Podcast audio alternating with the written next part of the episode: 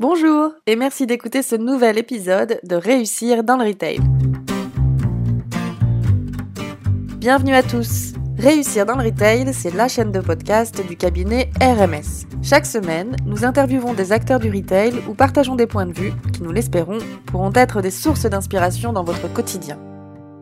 Aujourd'hui, la parole est à Axel, directrice associée de R M S. Bonne écoute! Bonjour Valentine, bonjour Axel, bienvenue dans notre podcast Réussir dans le Retail. Merci de me recevoir. Je suis ravie que tu aies accepté notre invitation, depuis le temps que je voulais t'interviewer. Alors Valentine, dis-nous, tu es un talent du retail et tu as ta place sur ce podcast à juste titre et je te laisse te présenter. Alors je m'appelle Valentine, j'ai trente-deux ans et je suis team manager chez Gucci depuis maintenant euh, trois ans et demi. Euh, j'ai commencé dans le retail il y a peu. Enfin, il y a peut-être huit ans maintenant. Non, mais chez Gucci depuis trois ans et demi, donc je suis extrêmement heureuse. Une très belle maison du groupe Kering, avec sa tête en direction artistique, Alexandre Michele, qui à mes yeux est un dieu aujourd'hui dans la mode. Donc extrêmement heureuse et honorée d'y travailler. Alors tu nous disais, merci, merci beaucoup, que tu avais l'impression que ça faisait pas longtemps que tu étais dans le retail alors que ça fait huit ans. C'est drôle ça, comment ça se fait ? Ben, j'ai commencé dans le textile, j'ai toujours travaillé dans le textile. Avant j'étais plutôt dans les achats et après j'ai fait du wholesale commercial, donc plutôt euh, pas retail. Et finalement j'ai atterri dans le retail grâce à R M S d'ailleurs. Mais euh, donc j'ai pas l'impression que ça fasse si longtemps, mais parce qu'après le temps passe très vite, je pense, dans la mode. Mm-mm. Alors grâce à R M S, rafraîchis-moi la mémoire, on... comment ça s'était passé ? Alors j'étais un peu perdue après avoir eu mes premières expériences dans la mode.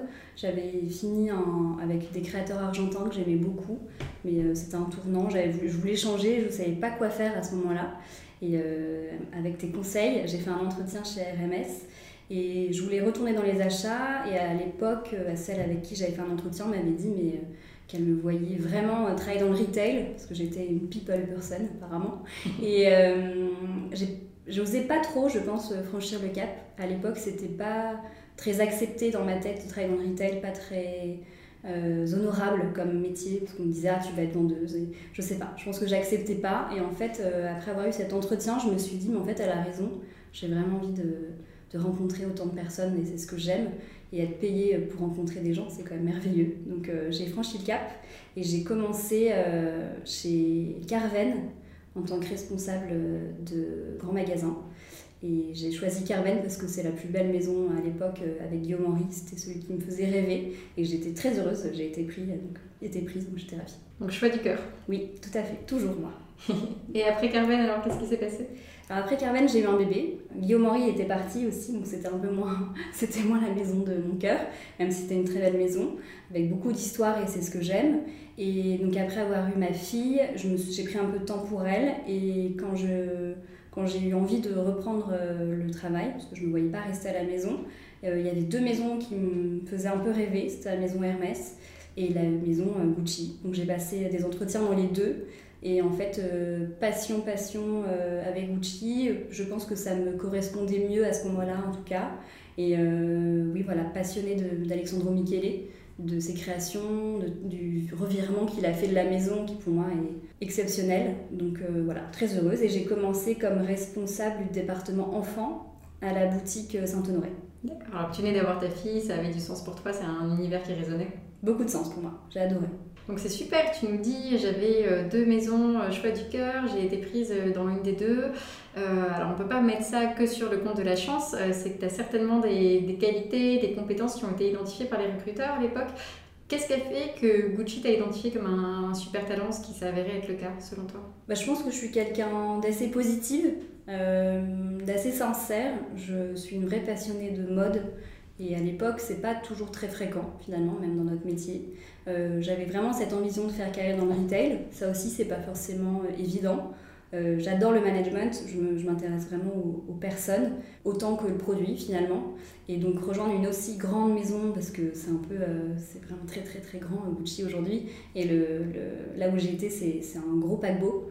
Donc, euh, je pense que voilà, j'ai su leur montrer que j'étais extrêmement positive, que moi, j'avais un management euh, vraiment un peu à l'américaine, on va encourager, on va tirer les gens vers le haut, on ne va pas les écraser. Voilà, je pense que ça s'est bien passé et puis l'entretien a été très sincère, très honnête et c'est ce que j'aime. J'ai toujours fonctionné comme ça dans ma vie et ça marche bien.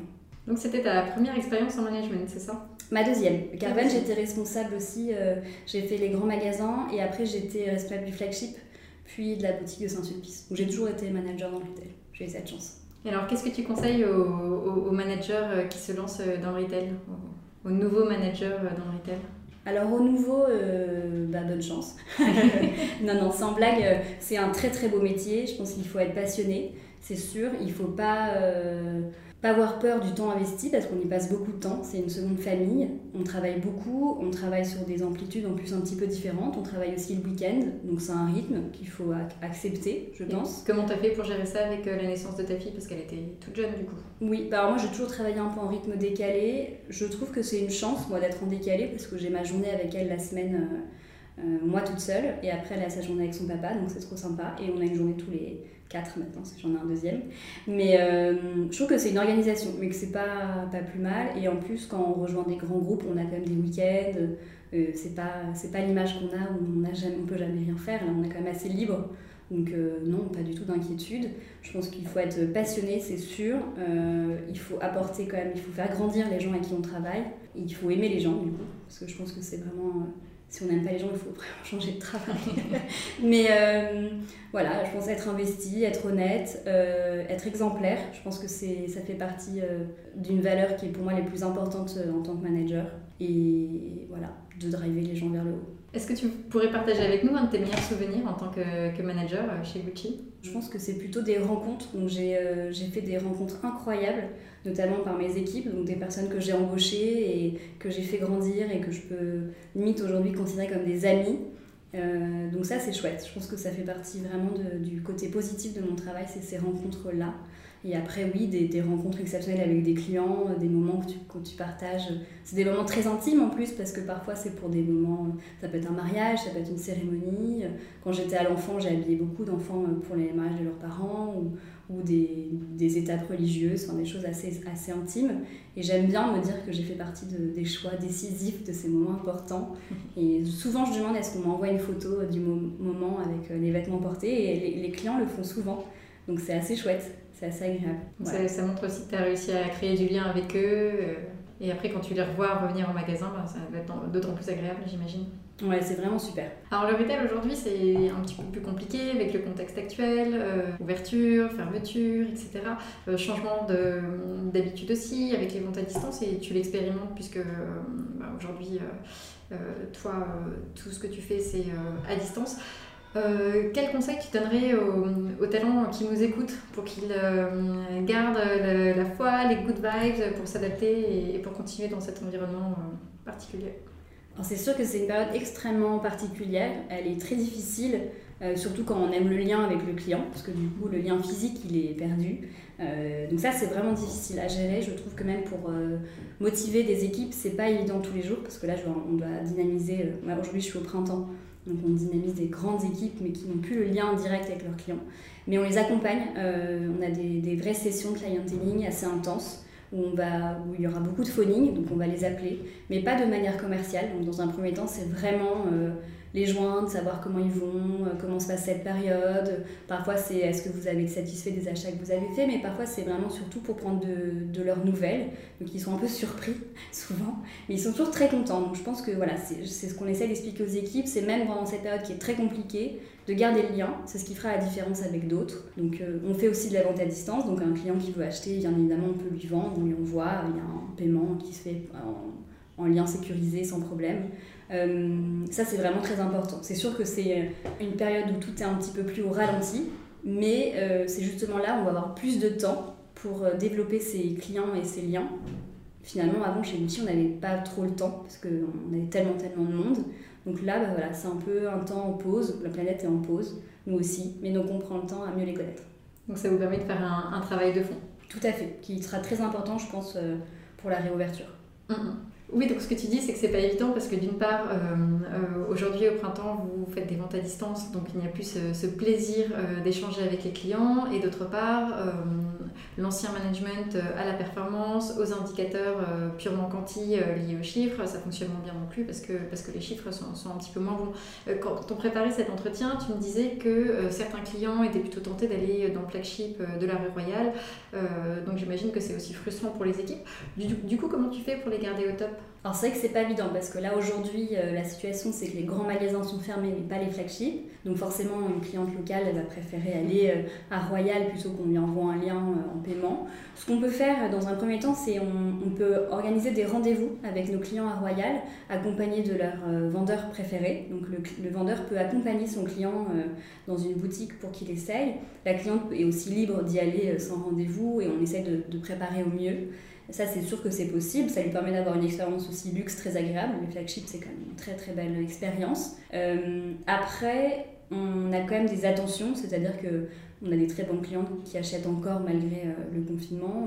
On, on essaye de, de leur faire vivre un moment émotion d'une, d'une manière différente, avec une attention, quelque chose un peu personnalisé, qui va le toucher de manière un peu différente. On a une cliente notamment qui est, elle est confinée dans sa maison de vacances, elle avait rêvé d'une robe qu'elle a vue sur une actrice, on lui a envoyé, et c'est une, c'est une cliente qui est peintre, et on lui a fait parvenir un livre d'art en, en plus de cette robe, donc elle a été extrêmement touchée. Donc voilà, c'est ça aussi que la home telling, c'est pas juste offrir des chocolats et des macarons, c'est surtout offrir des, des attentions. Quelque chose qui va vraiment plaire à ton client parce que vous avez pris le temps d'essayer de, d'identifier ce qui le rendait unique et différent et de faire quelque chose qui lui fasse plaisir à lui. Et, tout à fait. On essaye de plus vraiment du tout être dans le, le, le cadeau euh, évident, c'est-à-dire le cadeau voilà, qui remercie. Déjà, on ne remercie pas l'achat chez nous, on remercie plutôt un, un échange. Et on essaye d'avoir le plus d'informations qualitatives sur chaque client. Donc ça, c'est un gros travail avec les équipes. C'est pas du tout inné chez tout le monde. Il y en a qui sont très bons, il y en a qui sont moins. Après, il y a aussi une différence de culture. Il y en a qui n'osent pas poser des questions à leurs clients. Ils ont l'impression d'aller trop loin, d'aller trop dans l'intime. Donc c'est aussi accompagner ces, ces vendeurs-là qui ne savent pas où est la limite de l'intrusion. Et de, de trouver des... Voilà, des axes pour apprendre à connaître leurs vendeurs, euh, pardon, leurs clients. Et voilà, donc avoir le plus d'infos possible, le plus d'infos même qui n'ont pas l'air importantes, en fait c'est toujours important. Et du coup, en termes d'attribution du chiffre d'affaires, ça se passe comment dans ce cas-là ? C'est le, le chiffre qui rentre dans la boutique de Royal, parce que la vente a été effectuée à Royal, ou dans la mesure où c'est un client du printemps accompagné par un conseiller de vente du printemps, la vente est rattachée au, au printemps, ce qui est plus motivant j'imagine pour, pour ton équipe ? Alors là aujourd'hui, non, la vente rentre, euh, rentre sur le chiffre de, du flagship, mais elle rentre sur le chiffre d'affaires du vendeur. Donc ça reste quand même euh, assez attractif pour le vendeur, il, peut, il a quand même ses primes avec ces ventes-là. D'accord. Pas pour le printemps, mais pour le Royal. De toute façon, c'est la même maison, donc c'est pareil. Mmh. Mmh. Top. Euh, alors, on était en train de dire que le retail change énormément. Tu nous parles de vente à distance. Tu vois comment, toi, l'avenir du retail ? Parce qu'on on est en train de dire en ce moment qu'un retour à la normale paraît peu probable. Alors, quel va être le, le new retail, le retail de demain quand, quand tout ça sera terminé, selon toi ? Alors, je n'ai pas appelé euh, Madame Irma à ce sujet. J'espère que ça va s'améliorer et vite. C'est vrai que ça, va, ça sera compliqué de rester dans cette situation-là encore très longtemps, je pense. Parce qu'on s'essouffle, je pense, malgré tout. C'est quand même pas évident, surtout de, de rester motivé en permanence. Mais euh, l'avenir du retail, je pense qu'il sera peut-être plus euh, conscient, c'est-à-dire plus, plus réfléchi, moins dans l'extravagance. On s'aperçoit que les clients locaux sont quand même nos clients les plus importants, auxquels il faut faire le plus attention, comme, comme celle qu'on est en train de vivre. Même si nous, c'est vrai qu'on a une marque internationale, donc on vend beaucoup, beaucoup euh, à des clients euh, qui viennent d'ailleurs. Euh, ça, on les a pas du tout. Mais finalement, il ne faut pas qu'on compte que sur eux. Donc je pense qu'on revient aux sources, c'est-à-dire qu'on voilà, on revient à l'essentiel. Après, l'avenir du retail aujourd'hui, je ne sais pas. Donc peut-être aussi un effet de showrooming, euh, où les clients viendront à Paris dans flagship pour pouvoir vivre l'expérience Gucci, euh, découvrir les nouvelles collections, et cetera. Et ensuite feront leur achat euh, dans un second temps, euh, de chez eux ou par téléphone ou à distance avec leur conseiller de vente privilégié. Je sais que dans les, dans les flagships, on a mis en place des ventes à distance avec des vidéos où le, où le vendeur est en contact avec son client. Donc c'est très chouette, c'est très bien fait, c'est très luxe, c'est très beau.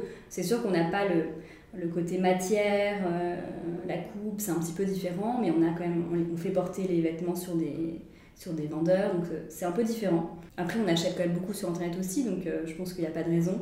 Oui, même là, je pense que les clients aussi vont changer leur façon de consommer, c'est sûr. Mmh. Alors, je te remercie, c'est super intéressant. Euh, un petit mot pour conclure, qu'est-ce que tu as envie de dire aux, aux passionnés du retail qui nous écoutent pour, pour les booster ? et bien foncez. Moi je trouve que c'est une expérience incroyable, comme je le disais, d'être payé pour rencontrer des belles personnes, c'est quand même assez exceptionnel comme travail. Donc euh, je pense que si vous êtes vraiment passionné, si c'est quelque chose qui vous plaît, euh, foncez. Je trouve que c'est vraiment un métier qui est extrêmement enrichissant. Merci beaucoup Valentine pour ce partage. Merci Axel.